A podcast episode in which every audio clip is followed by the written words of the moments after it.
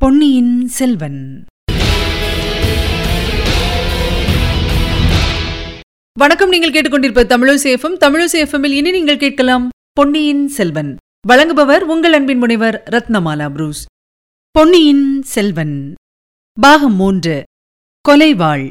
அத்தியாயம் பதினேழு. திருநாரையூர் நம்பி. மதுராந்தகத்தேவர் தமது பரிவாரங்களுடனும் வந்தியத்தேவனுடனும் பழையாறை நகருக்குள் பிரவேசித்தார். ஆரிய படைவீடு பம்பை படைவீடு புதுப்படை வீடு மணப்படை வீடு முதலான வீரர்கள் வாழும் பகுதிகளின் வழியாக ஊர்வலம் சென்றது. பிறகு கடைவீதிகள் குடிமக்கள் வாழும் பகுதிகள் ஆலயங்கள் ஆலயங்களை சூழ்ந்திருந்த சன்னதி தெருக்கள் முதலியவற்றின் வழியாக சென்றது. ஆங்காங்கு ஒரு சிலர் வீட்டு வாசல்களில் நின்று பார்த்தார்கள். ஆனால் மக்களிடையே எவ்வித உற்சாகமும் இல்லை என்பதை வந்தியத்தேவன் கண்டான். முதன்முறை அவன் இந்நகருக்குள் வந்திருந்த போது நகரம் கோலாகலத்தில் மூழ்கியிருந்தது. இப்போது வீதிகள் ஜனசூன்யமாயிருந்தன. பழையாறை பாழடைந்த நகரமோ என்று சொல்லும்படி இருந்தது. மதுராந்தகத்தேவர் மீது பழையாறை மக்கள் அவ்வளவாக விசுவாசம் கொண்டிருக்கவில்லை என்பது வெட்ட வெளிச்சமாக தெரிந்தது. வந்தியத்தேவனுக்கு இது ஒரு விதத்தில் சௌகரியமாயிருந்தது. தன் முகம் தெரிந்தவர்கள் யாரேனும் தன்னை பார்க்கும்படி நேரவும் அதனால் தொல்லை ஏற்படவும் இடமில்லையல்லவா? இவர்கள் சோழ மன்னர்களின் புராதன அரண்மனை வீதியை நெருங்கிக் கொண்டிருந்த சமயத்தில் இன்னொரு பக்கமிருந்து பெரியதோர் ஊர்வலம் வந்து கொண்டிருந்ததை கண்டார்கள். அந்த ஊர்வலத்தின் மத்தியில் திறந்த பல்லக்கு ஒன்று வந்து கொண்டிருந்தது. அதில் இருந்தவர் யார் என்பது நன்கு தெரியவில்லை ஆயினும் யாரோ சிவனடியார் என்றும் இளம் பிராயத்தினர் என்றும் தோன்றியது. சிவிகைக்கு முன்னும் பின்னும் ஜனக்கூட்டம் அதிகமாயிருந்தது. கையில் தாளங்களை வைத்து இனிய ஜங்கார ஓசையை எழுப்பிக் கொண்டு சிலர் பல்லக்கின் முன்னாலும் பின்னாலும் பாடிக்கொண்டு வந்தார்கள். இடையிடையே திருச்சிற்றம்பலம் ஹரஹர மகாதேவா என்ற கோஷங்களுடன் திருநாரையூர் நம்பி வாழ்க பொல்லாப்பிள்ளையாரின் அருட்செல்வர் வாழ்க என்ற கோஷங்களும் எழுந்து வானை அளாவின. மதுராந்தகர் அந்த ஊர்வலத்தை அசூயை கொண்ட கண்களினாலேயே பார்த்தார். பக்கத்திலிருந்த வீரனை பார்த்து ஏதோ கேட்டார். ஆம் பல்லக்கிலே வருகிறவர்தான் திருநாரையூர் நம்பி என்று அவன் மறுமொழி கூறினான்.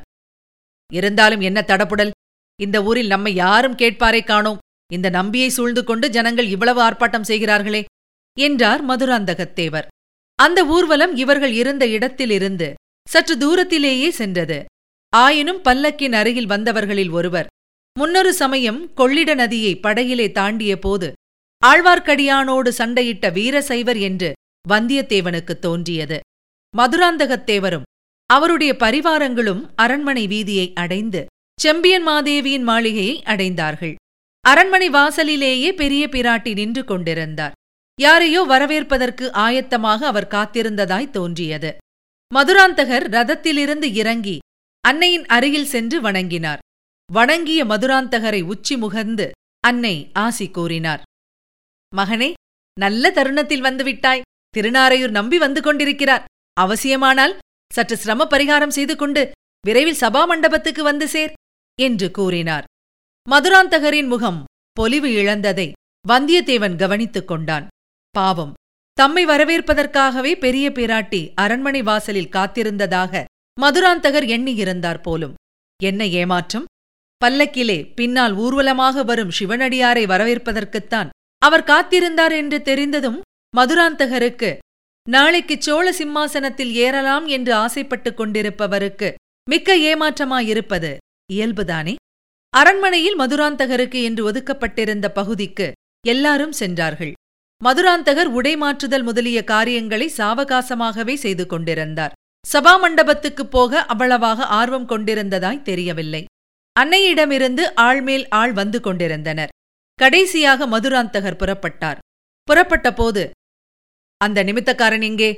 என்று வினவினார். அவருடன் சபா மண்டபத்துக்குப் போக துடித்துடித்துக் கொண்டிருந்த வந்தியத்தேவன் இதோ ஆயத்தமாயிருக்கிறேன் என்றான். அவனையும் இன்னும் சிலரையும் அழைத்துக் கொண்டு மதுராந்தகர் சபா மண்டபம் போய்ச் சேர்ந்தார். மண்டபத்தில் ஏற்கனவே சபை கூடியிருந்தது. ஒரு பக்கத்தில் செம்பியன் மாதேவியும் குந்தவை பிராட்டியும் மற்றும் சில அரண்மனைப் பெண்களும் வீற்றிருந்தார்கள். சபையில் நடுநாயகமாக போட்டிருந்த பீடத்தில் ஒரு வாலிபர் அமர்ந்திருந்தார். அவர் இளம் பிராயத்தவர். விபூதி ருத்ராட்சதாரி. அவருடைய திருமுகம் களையுடன் பொலிந்தது. அவர் எதிரில் ஓலைச்சுவடிகள் சில கிடந்தன. கையிலும் ஓர் ஓலைச்சுவடியை அவர் வைத்துக் கொண்டிருந்தார். அவர் அருகில் விபூதி ருத்ராட்சதாரியான பெரியவர் ஒருவர் பரவசமாக நின்றார். இன்னும் சபாமண்டபத்தில் ஜனங்கள் நிறைந்திருந்தார்கள். இளைஞர் பல்லக்கில் வந்தவர்தான் என்பதையும் பக்கத்திலே நின்றவர் முன்னொரு தடவை தான் கொள்ளிடத்துப் படகில் பார்த்தவர் என்பதையும் வந்தியத்தேவன் கண்டு கொண்டான் அவனுடைய கண்கள் சபா மண்டபத்தில் அங்குமிங்கும் சுற்றி சுழன்றாலும் கடைசியில் பெரிய பிராட்டிக்கு அருகில் வீற்றிருந்த குந்தவையின் திருமுகத்திலேயே வந்து நின்றன. குந்தவை தேவியின் கண்களோ முதல் முறை அவனை பார்த்ததும் வியப்புக்கு அறிகுறியை காட்டின. பிறகு அவன் பக்கம் இளவரசியின் கண்கள் திரும்பியதாகவே தெரியவில்லை. தன்னை ஒருவேளை தெரிந்து கொள்ளவில்லையோ என்று கூட அவனுக்கு ஐயம் உண்டாயிற்று மதுராந்தகர் சபா மண்டபத்தில் பிரவேசித்ததும் பெண்மணிகளைத் தவிர மற்றவர்கள் எழுந்து மரியாதை செய்தார்கள். மதுராந்தகர் தம் பீடத்தில் அமர்ந்ததும் மற்றவர்களும் அவரவர்களுடைய இடத்தில் உட்கார்ந்தார்கள். செம்பியன் மாதேவி மதுராந்தகரை பார்த்து குமாரா இந்த இளம் நம்பி திருநாரையூரைச் சேர்ந்தவர் அவ்வூரிலுள்ள பொல்லா பிள்ளையாரின் பூரண அருளை பெற்றவர்.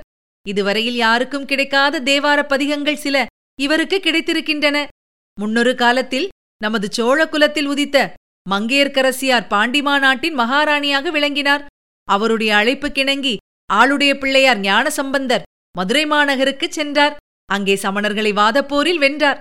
அச்சமய மதுரை மாநகரில் சம்பந்த சுவாமி பாடிய பதிகங்கள் சில இவருக்கு கிடைத்திருக்கின்றன.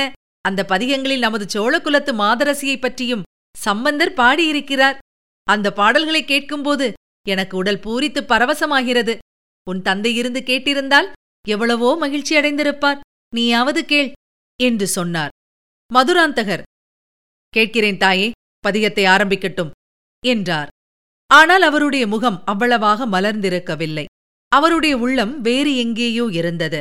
திருநீறு ருத்ராட்சம் அணிந்த சாதாரண சிறுவன் ஒருவனை பெரியதொரு பீடத்தில் நடுநாயகமாக அமர்த்தி தடப்புடல் செய்வது அவருக்கு பிடிக்கவில்லை. அன்னையை திருப்தி செய்வதற்காக பொறுமையுடன் உட்கார்ந்திருந்தார். பொல்லா பிள்ளையார் அருள் பெற்ற திருநாரையூர் நம்பியாண்டார் நம்பி தம் கையிலிருந்த ஓலைச்சுவடியிலிருந்து படிக்கத் தொடங்கினார். ஞானசம்பந்தர் மதுரை மாநகரை பார்த்ததும் சிவபக்தி செல்வத்திற் சிறந்த மங்கையர்க்கரசியார் வாழும் பதியல்லவா இது? என்று வியந்து பாடிய பதிகங்களை முதலில் அவர் பாடினார்.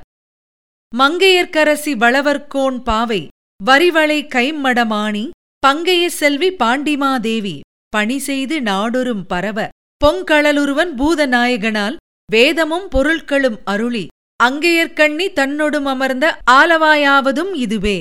மண்ணெலாம் நிகழ மன்னனால் மண்ணும் மணிமுடிச்சோழன் தன் மகளாம் பன்னினேர்மொழியாள் பாண்டிமாதேவி பாங்கினார் பணி செய்து பரவ விண்ணுளோர் இருவர் கீழோடு மேலும் அளப்பரிதாம் வகை நின்ற அண்ணலார் உமையோடு இன்புறுகின்ற ஆலவாயாவதும் இதுவே. என்னும் பாடல்களை கேட்டபோது செம்பியன் மாதேவியின் கண்களிலிருந்து முத்து முத்தாக ஆனந்தக் கண்ணீர் சொரிந்தது. அத்தகைய மங்கேற்கரசியை பெற்ற குலத்தில் தாமும் வாழ்க்கைப்பட்டு மகாராணியாக வாழ்ந்திருக்க கொடுத்து வைத்திருந்த பூர்வ ஜென்ம பாக்கியத்தை எண்ணி எண்ணி மனம் பூரித்து மகிழ்ந்தார். மதுராந்தகருக்கோ மேற்கூறிய பாடல்களில் மண்ணெலாம் நிகழ மன்னனால் மண்ணும் மணிமுடிச்சோழன் என்னும் வரி மட்டுமே மனத்தில் பதிந்தது. அத்தகைய புராதனப் பெருமை வாய்ந்த சோழர் குலத்து மணிமகுடம் தன் சிரசை அலங்கரிக்க வேண்டியதிருக்க இன்னொருவர் அதை அபகரித்துக் கொண்டிருப்பதை நினைத்தபோது அவருக்கு ஆத்திரம் உண்டாயிற்று. சம்பந்தர் மங்கையர்க்கரசியாரை போய் பார்க்கிறார். பாண்டிமாதேவி அந்த பாலகரை பார்த்து ஐயோ இந்த இளம்பிள்ளை எங்கே? பிரம்ம ராட்சதர்கள் போன்ற சமணர்கள் எங்கே? இந்த பிள்ளை அவர்களுடன் எப்படி வாதப் போரிட்டு வெல்ல முடியும்? என்று கவலையுறுகிறார்.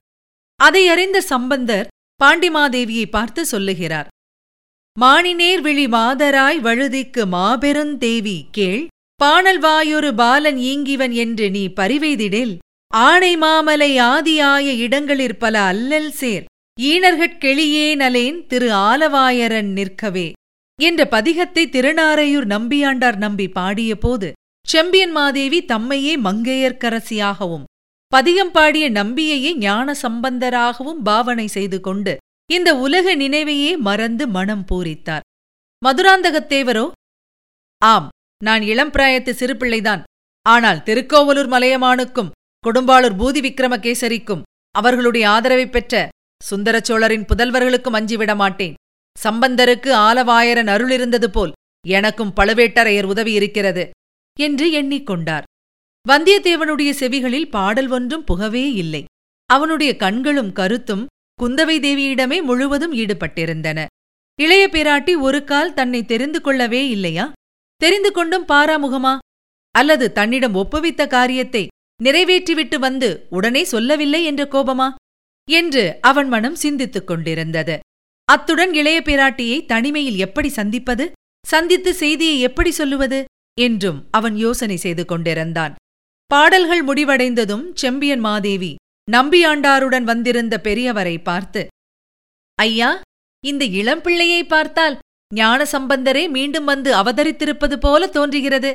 இவரை அழைத்துக் கொண்டு தமிழகமெங்கும் ஊர் ஊராக செல்லுங்கள். அங்கங்கே கிடைக்கும் தெய்வீகமான தேவார பதிகங்களை சேகரித்துக் கொண்டு வாருங்கள். அப்பர் பதிகங்களையும் சம்பந்தர் பதிகங்களையும் சுந்தரமூர்த்தியின் பாடல்களையும் தனித்தனியாக தொகுக்க வேண்டும். சிவாலயங்கள் எல்லாவற்றிலும் தினந்தோறும் பாடச் செய்ய வேண்டும். இது என் கணவருடைய விருப்பம். அதை என் வாழ்நாளில் நிறைவேற்றி பார்க்க ஆசைப்படுகிறேன். நீங்கள் ஊர் ஊராய் போவதற்கு வேண்டிய சிவிகைகள் ஆட்கள் பரிவார சாதனங்கள் எல்லாம் அளிப்பதற்கு ஏற்பாடு செய்கிறேன். சக்கரவர்த்தியின் அனுமதியை கோரி என் குமாரனிடமே செய்தி சொல்லி அனுப்புகிறேன் என்றார்.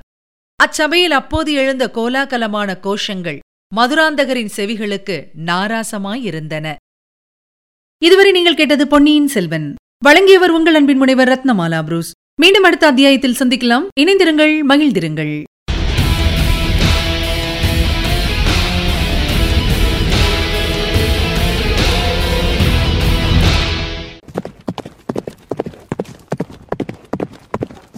பொன்னியின் செல்வன்.